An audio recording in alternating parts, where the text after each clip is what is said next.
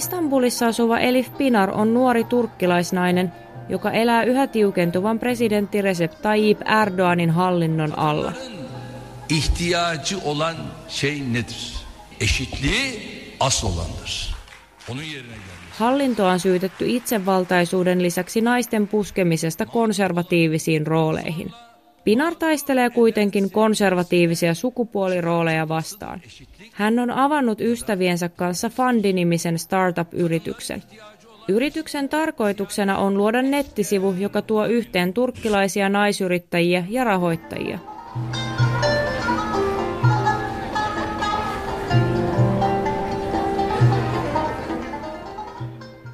Ulkomailla asunut, korkeakoulutettu ja psykologian maisteritutkinnon suorittanut Pinar on valmistautunut haastatteluun englanniksi, joka on hänelle nykyisin yhtä luonteva työskentelykieli kuin turkki.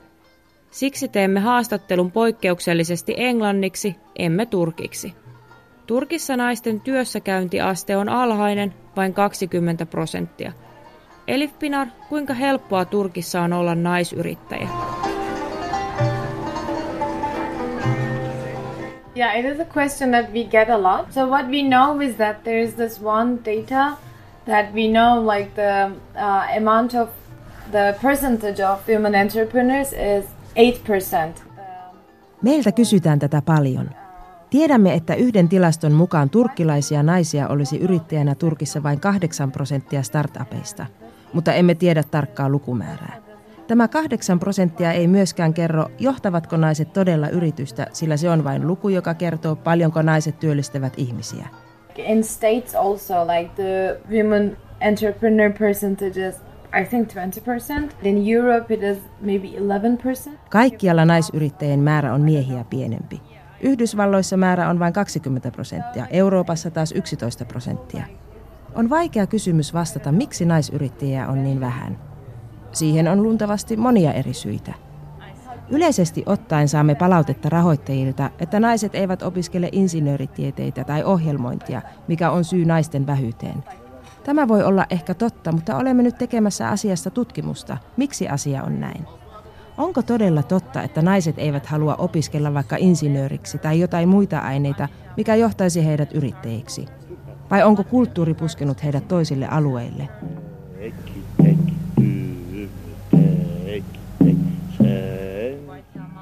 Vai onko ehkä kyse siitä, että tässä startup-ekosysteemissä on sukupuolisyrjintää? Ja onko Turkissa jotain, mikä puskee naisia pois naisyrittäjyydestä? Koska yhtä syytä ei ole, se on jotain, mitä haluamme tutkia tarkemmin. Ja luonnollisesti myös naisten alhainen töissäkäynti vaikuttaa. Jos sinulla ei ole työkokemusta, miten voisit ryhtyä yrittäjäksi? So our founder, Selin Akçakaya, uh, she was um, founding this company, a wearable technology, a bracelet called Liliwear. And she was looking for a funding for herself and for this project. Me saimme idean tähän yritykseen, koska yksi perustajamme Selin Atchakaya teki töitä toisessa projektissa Liliweariksi kutsutussa startupissa. Hän etsi itselleen rahoittajaa. Tässä projektissa ystäväni huomasi, että naisyrittäjien ja rahoituksen yhdistämisessä on iso ongelma. Siksi päätimme perustaa tämän yrityksen. Aluksi me halusimme yhdistää naiset ja rahoittajat. Mutta tehtyämme paljon tutkimusta päätimme, että meidän tavoitteemme on itse asiassa kasvattaa naisyrittäjien määrää.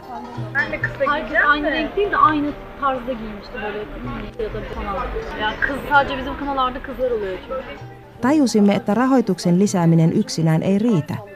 Päätimme perustaa tämän alustan, jossa he voivat kontaktoida kaikkia rahoittajia. Tarkoitan kaikilla sijoittajilla sitä, että startup-maailmassa on rahoittajia, jotka rahoittavat vain naisia. Tätä kutsutaan gender lens investoinniksi. Vaikka se on hyvä ratkaisu ja luo tietoisuutta, se ei riitä, koska rahoitusmahdollisuuksia on paljon. Siksi haluamme saada naisyrittäjät yhteyksiin kaikkien toimijoiden kanssa tässä ekosysteemissä. Haluamme myös naisyrittäjien lisäksi isoja yrittäjiä, mentoreita ja rahoittajia. Haluamme kaikkien toimijoiden tässä ekosysteemissä tulevan yrityksemme jäseniksi. Mağdur olanın zorla mağdur eden seviyesine çıkartılmasıdır eşitlik ya da tam tersidir. Turkin presidentti Recep Tayyip Erdoganin konservatiivisen hallinnon on katsottu puskevan naisia takaisin kotiin. Presidentti on kehottanut naisia hankkimaan vähintään kolme lasta. Hänen mukaansa lapseton nainen ei ole myöskään kokonainen, oli hän sitten muussa elämässä miten tahansa menestynyt. Doğru olandır. Erkek erkeğe eşitlik doğru olandır. Ancak Konservatiivisen valtapuolueen AKPn ajatusmaailman mukaan miehet ja naiset ovat tasa-arvoisia, mutta käytännössä täysin erilaisia. Ajatusmaailmaa kuvaa hyvin se, että Turkissa aiemmin toiminut nais- ja perheministeriö on nyt muutettu pelkäksi perheministeriöksi. Presidentti Erdoganin mukaan naiset eivät tarvitse tasa-arvoa, vaan oikeutta, sillä hänen mukaansa naiset ja miehet eivät voi koskaan olla täysin tasa-arvoisia, presidentin sanojen mukaan heidän luonnostaan erilaisten luonteidensa vuoksi. On presidentti tosin tehnyt parannuksiakin joidenkin naisten asemaan. Naiskansanedustajien määrä on nyt Turkissa suurempi kuin koskaan. Lisäksi kun naisten päähuivikielto julkisissa viroissa kumottiin vuonna 2013, monien päähuivia käyttävien naisten asema parani. Yeah, are there actually like women who say that women rights got better? Onko Turkissa todella naisia, jotka sanoisivat, että naisen asema on muuttunut täällä paremmaksi? Okay, with like headscarves, for instance. Uh, I was in college when uh, it was the first year that the uh, women who are wearing headscarves could enter the university. No, otetaan esimerkiksi päähuivit. Olin yliopistossa, kun oli ensimmäinen vuosi, kun huivia käyttävät saattoivat tulla päähuivipäässä yliopistoon. Minäkin tuin päähuivikielon kumoamista.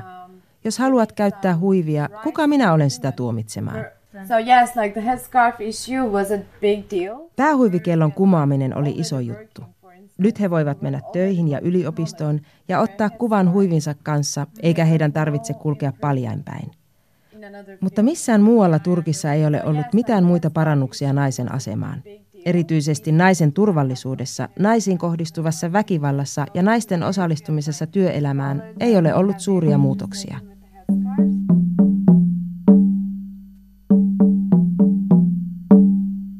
Yksi isoimmista ongelmista Turkissa onkin naisiin kohdistuva väkivalta. Viime vuonna naisia kuoli väkivaltaan yli 400, iso osa heistä oman läheisen kädestä. Luku on kasvanut vuosi vuodelta. Peräti joka kolmas nainen on kokenut väkivaltaa Turkissa. Yksi Turkkia suuresti ravistelleista tapahtumista oli vuonna 2015 tapahtunut murha, jossa nuori opiskelijatyttö Özgecan Aslan murhattiin ja raiskattiin.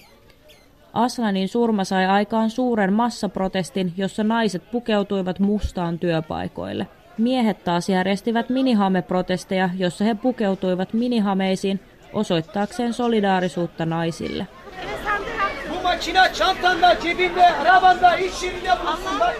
Myös presidentti Recep Tayyip Erdogan vaati Özgecan Aslanin raiskaajille kovia rangaistuksia ja naisiin kohdistuvan väkivallan lopettamista. Özgecan Aslanin jälkeen Turkissa on kuitenkin surmattu yhä satoja naisia. Moni asiantuntija katsookin, että vaikka naismurhat nousevat otsikkoihin päivittäin, asennemuutosta ei tapahdu. Toivoa kuitenkin on.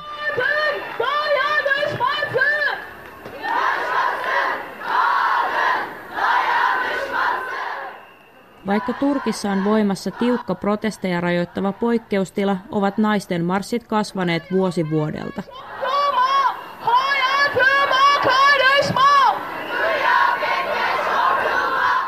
Hallinto on myös ne toistaiseksi sallinut.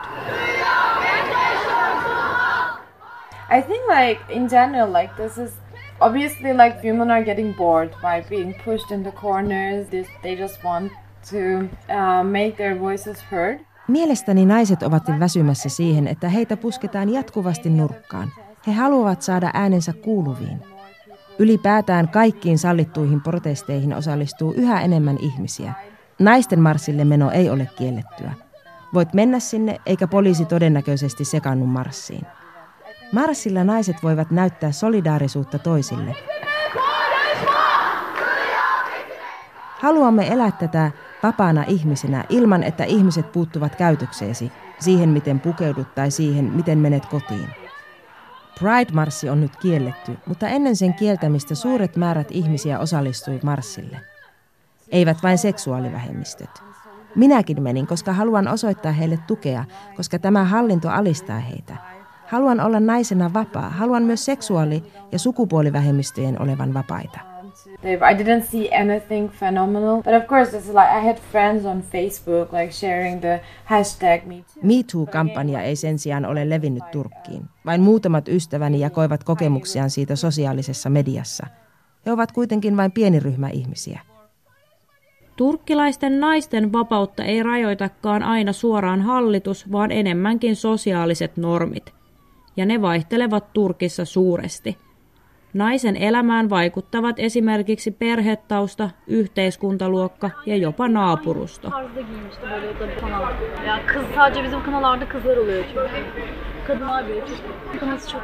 Elif Pinar on elänyt ulkomailla ja saanut tukea perheeltään itsenäiseen elämään. Hän asuu poikaystävänsä kanssa Istanbulin maallistuneessa naapurustossa, jossa elämä ei juuri eroa mistään eurooppalaisesta suurkaupungista.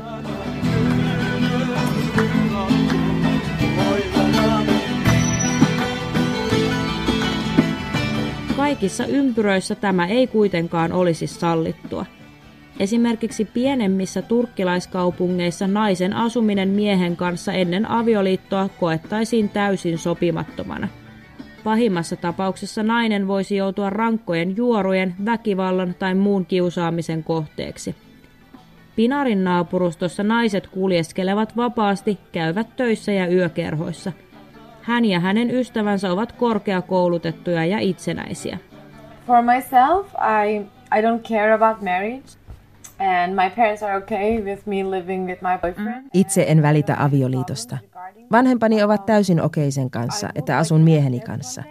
Mutta ehkä joudun harkitsemaan sitä, sillä haluan lapsia joku päivä. Ja Turkissa on helpompaa hankkia lapsia, jos olet naimisissa. Ihmiset ovat vähemmän tuomitsevia.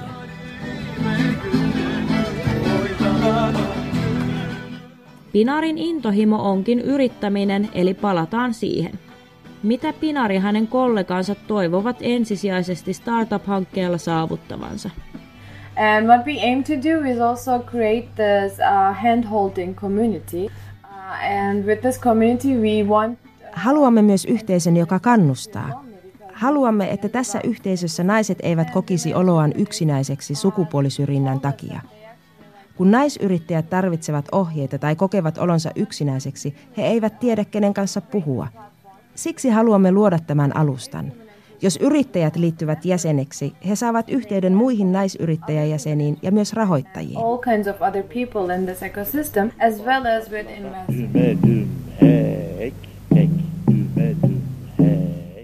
I didn't feel that there was this gender bias towards me, but what I realized that we did many field research. En ole itse kokenut syrjintää, mutta kun teimme paljon kenttätutkimusta sekä mies- että naisyrittäjien kanssa, kuulimme syrjintää täynnä olevia lauseita. Siinä ymmärsin, miten vaikea tällä kentällä on toimia naisena. Naisyrittäjät kertoivat, että heidän projektejaan pidetään harrastuksina, miesten taas startup-yrityksinä – Yrittäjyys yhdistetään miehiin. Kysyimme myös sijoittajilta, mitä he etsivät yrittäjissä. Heidän vastauksissaan oli sellaisia piirteitä, joita voidaan yhdistää miehisyyteen. Naiselliselle luonteenpiirteille ei ole tilaa. If we ask investors, okay, like, would you work with a women entrepreneur and do you think there will be any problems? Yeah, like all women are more risk averse and we don't Kysymme sijoittajilta, tekisitkö töitä naisyrittäjän kanssa ja uskoisitko siinä olevan jotain ongelmia? Heidän mukaansa kaikki naiset ottavat vähemmän riskejä, eivätkä sijoittajat pidä siitä. Mutta samalla on olemassa tilastoja, että jos sijoittaa naisyrittäjiin, naisilta saa myös enemmän tuloja teknologiabisneksessä, jopa 35 prosenttia enemmän. Mutta ensimmäinen vaikutelma naisista on negatiivinen, että naiset eivät uskalla ottaa riskiä – Toinen stereotypia ja väärinkäsitys on taas se, että naiset, jotka ovat naimisissa tai saavat lapsia, eivät voisi jatkaa enää startup-yrityksiään.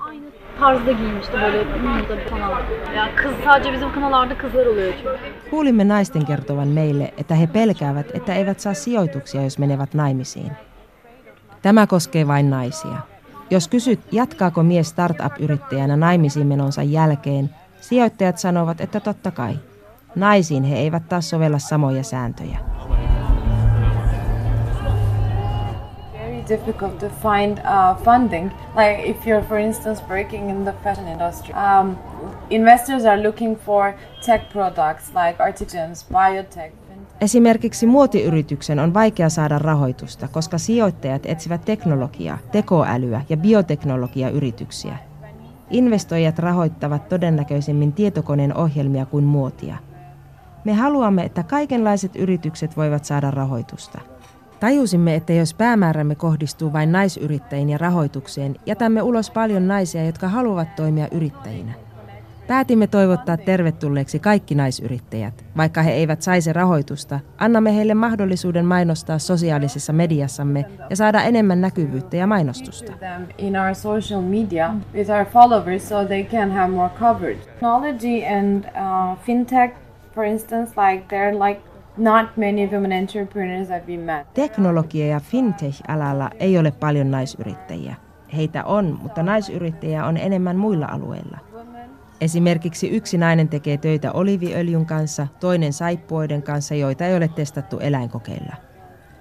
People around me, they're like generally enthusiastic about this, and investors, they were. Itse olemme saaneet sijoittajilta innostunutta palautetta, mutta tämä on hyvin herkkä aihepiiri, sukupuolten syrjintä. Ei ole kovin todennäköistä, että joku sanoisi jotain negatiivista siitä, koska ihmiset ympärillä eivät suhtautuisi siihen hyvin. Olemme saaneet positiivista palautetta ja uskomme, että ihmiset ovat vilpittömiä. Naisten tietoisuus oikeuksistaan onkin kasvanut Turkissa. Turkkilaisnaisista peräti 86 prosenttia tukee naisjärjestöjen työtä. Kansalaisjärjestöjen työtä on ajettu ahtaalle, eivätkä monet niistä uskalla kritisoida enää hallinnon politiikkaa kovaäänisesti.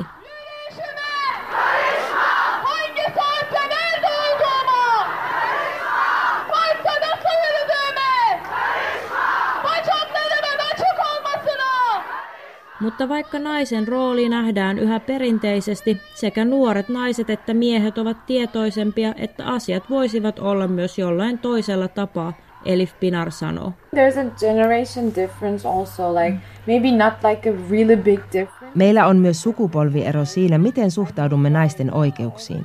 Se ei ole iso, mutta se ero on olemassa. Vanhemmat sukupolvet hyväksyvät todennäköisesti enemmän ajatuksen, että naiset ovat tällaisia, herkempiä ja heidän tulee pitää huolta kodista. Minä itse en kasvanut tällaisessa kodissa, sillä isäni laittoi ruokaa ja kotityöt jaettiin. Mutta äitini sukupolvi hyväksyi helpommin sen, että naisten ja miesten välillä on eroja, jos niitä eroja on.